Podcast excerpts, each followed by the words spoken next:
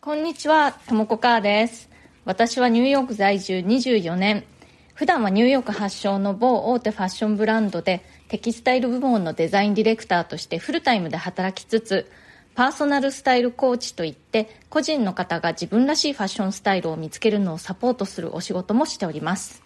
このチャンネルニューヨーク人生劇場では人種のるつぼ何でもありのニューヨークで私が働いて暮らして経験したことや日々の生活の中であったちょっと面白いことや気づきなどについてお伝えしていきます。ニューヨークの自由でポジティブな空気感を感じてもらって、ちょっと元気が出たり、ちょっと気が楽になったりするような放送にしていきたいと思ってやっております。それでは今日もよろしくお願いします。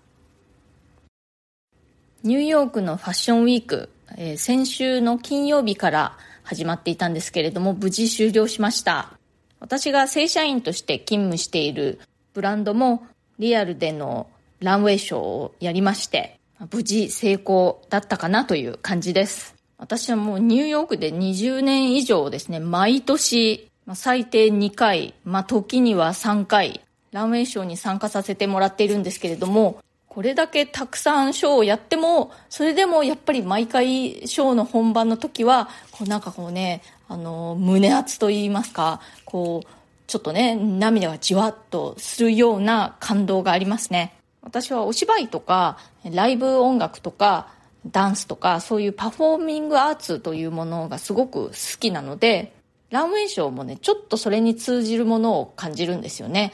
ちゃんとリアルに会場を抑えて、ちゃんとこう、オーディエンスがいて、モデルがいて、音楽があってっていう、そのライブ感がすごく好きですね。という感じで感動のランウェイショーが終わったわけなんですけれども、まあ終わるともうすぐに息つく暇もなく、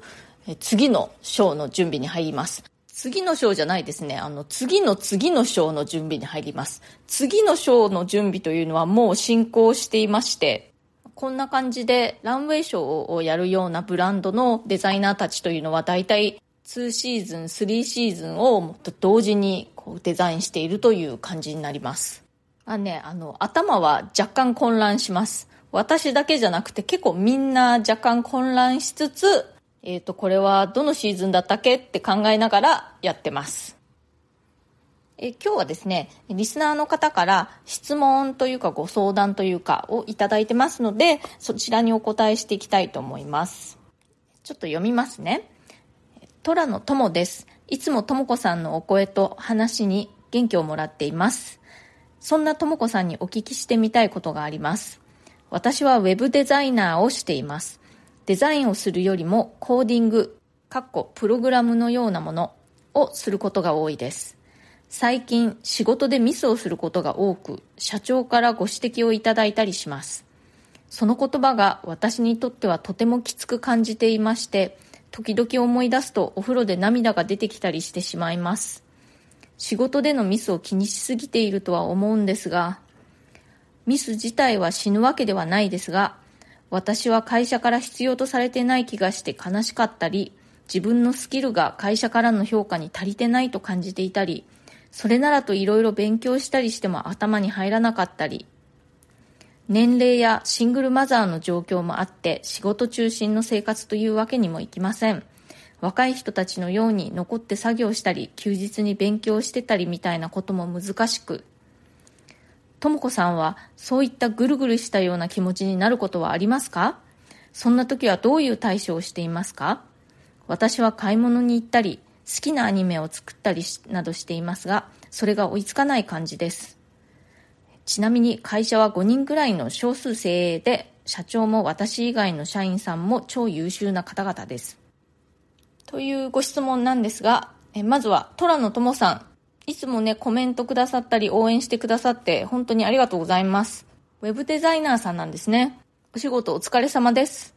まずはですね、私はそういうぐるぐるしたような気持ちになることがあるかどうかということなんですけれども、あります。ありますあります。もうダメだとかね、思うことありますよ。私がいる意味あるのかなっていうふうに思ったりしたこともありますし、なんでこうパッとしないんだとかね、周りに優秀な人が多いというのもありますけれども、ダメダメな気分になったことはね、今までに何度もあります。でもね、だんだん経験を重ねていくとっていうか、まあ年齢を重ねていくとっていうのもあるかな。いい意味での開き直りの気持ちというのが結構ね、持てるようになってきました。やっぱりね、そもそも完璧な人っていうのはいないっていうことがすごくね、わかるようになってきたというのもありますね。いろいろ人の採用に関わっていたりとか、あとは部下とか後輩の指導をする上で感じることは本当にね、あの、完璧な人っていないんですよね。誰しも強みと、あと弱点というかね、あの、あんまりできない部分っていうのがあるんですよね。例えばデザインのセンスがすごくあって、あと仕事もすごく早いんだけれども、性格がめちゃくちゃ激しくて、ちょっと働きづらいとかね。それとか、うっかりミスがすごく多いんだけれども、土壇場でこう頑張れる根性があるとか、あとは、ファイルとかがこうぐちゃぐちゃで整理整頓がなかなかできないんだけれども、チームにとってすごくいいムードメーカーだったりとかね。あとは、まあ、積極性に欠けるというか、まあ、受け身な感じなんだけれども、緊急事態が発生した時に、すごく冷静であるとかね。そんな感じで、本当に全ての人は強みと、ちょっと弱い部分というか苦手な部分というかそういうところがあるものだなっていうのがね、つくづくよくわかるようになりました。ということはですよ、私だってダメなところがあるのは当たり前なんだっていうふうに思えるようになったんですね。だったら、じゃあ私のいいところってどこだろう？私に何かできることって何だろうというふうにダメな部分よりもそのできることにもうちょっとフォーカスするようになりました。そしてその自分の得意なこととかね、できることっていうのは、その仕事に直接直結したものだけとは限らないっていうことなんですよ。例えばそれは、感じのいい挨拶をすることなのかもしれないし、何かでミスが発生した時に、決してネガティブなことを言わないっていうことなのかもしれない。実際にそういう人が職場にいると、本当に雰囲気が良くなるし、仕事がしやすくなります。そういった仕事自体に直接関係ないようなことでも、職場に貢献することっていうのはできるんですよね。ともさんは仕事のミスを指摘されることが多いというふうにおっしゃってますけれども、それはある意味ね、ともさんにはそういう指摘がしやすいっていうことがあるのかもしれないですよ。ミスをしてもね、すごく言いづらい相手っていうのもやっぱりいるんですよね。この人に言うとなんか機嫌がすごく悪くなるし、とか、まあ言い訳ですごく言い返してくるし、とか、そういう人はね、やっぱりちょっとこう、あの、働きづらいですね、正直。だから何かミスがあった時に、それを言いやすい相手っていうのはね、もうそれは結構いいことだと思いますよ。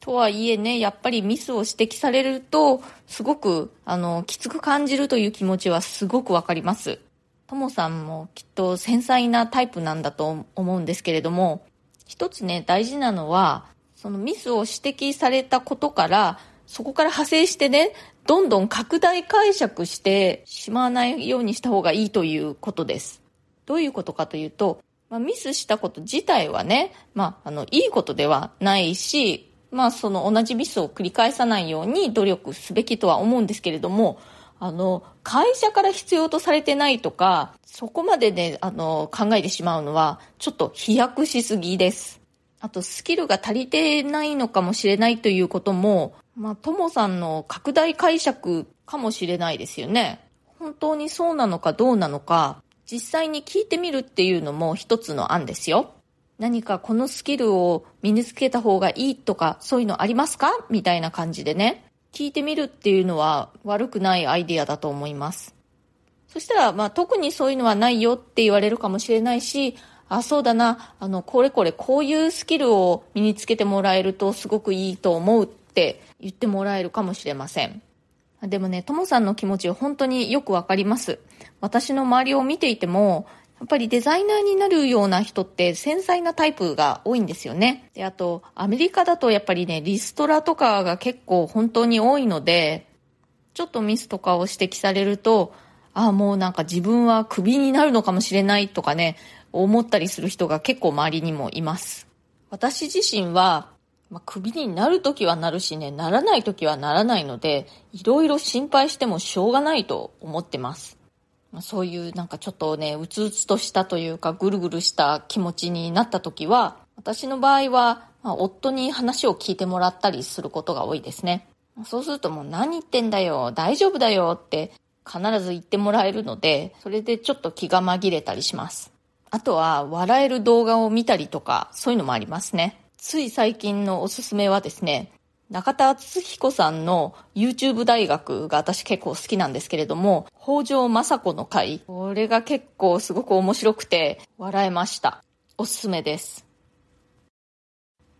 はい、今日は、えー、リスナーの虎野友さんからのご質問にお答えしてみました。ともさんのね、お気持ちすごく本当によくわかります。やっぱりね、なんかそういうミスを指摘されたりとかするとね、すごく、あの、響きますよね。でも本当ね、あの、拡大解釈はやめた方がいいですよ。もうその会社に必要ないとまでは全然誰も言ってないわけですから、それちょっと想像力を働かせすぎです。少人数のね、少数精鋭の会社にお勤めということで、そういうところでは本当に一人一人の力っていうのがすごく重要なので、もう必要ない人をね、雇い続けている余裕って本当ないと思うんですよ。だからきっとともさんもね、何らかの形で絶対に会社から必要とされているはずですよ。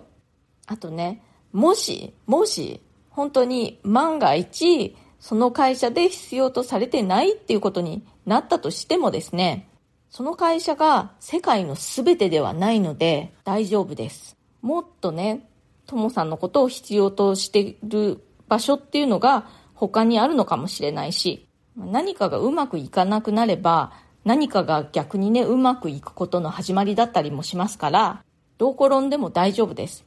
まあでも、あの、今はね、そんなことを考えずに、まあそうなったらその時に考えればいいわけです。何かね、楽しい気分になるようなことをして、気持ちを切り替えるようにやってみてください。今日はこの辺で終わりにしたいと思います。今日の放送が気に入ってくださったら、チャンネルのフォローもぜひよろしくお願いします。フォローしていただくと、放送を更新した時に通知がアプリに出ますので、お聞き逃しがないかと思います。それから、まあ、今日みたいな感じで相談とかね、リクエスト、質問なども受け付けていますので、コメント欄からでもいいですし、私のプロフィールのところに質問できるリンクというのを貼っていますので、そちらからでも OK ですので、ぜひ気軽に送ってください。ニューヨークのことやファッションのこと、キャリアのこと、キャリアチェンジのこと、海外で働くこと、海外で暮らすこと、その他何でもお気軽に質問を送ってください。今日も最後まで聞いてくださってありがとうございました。それではまた次回、ともこかーでした。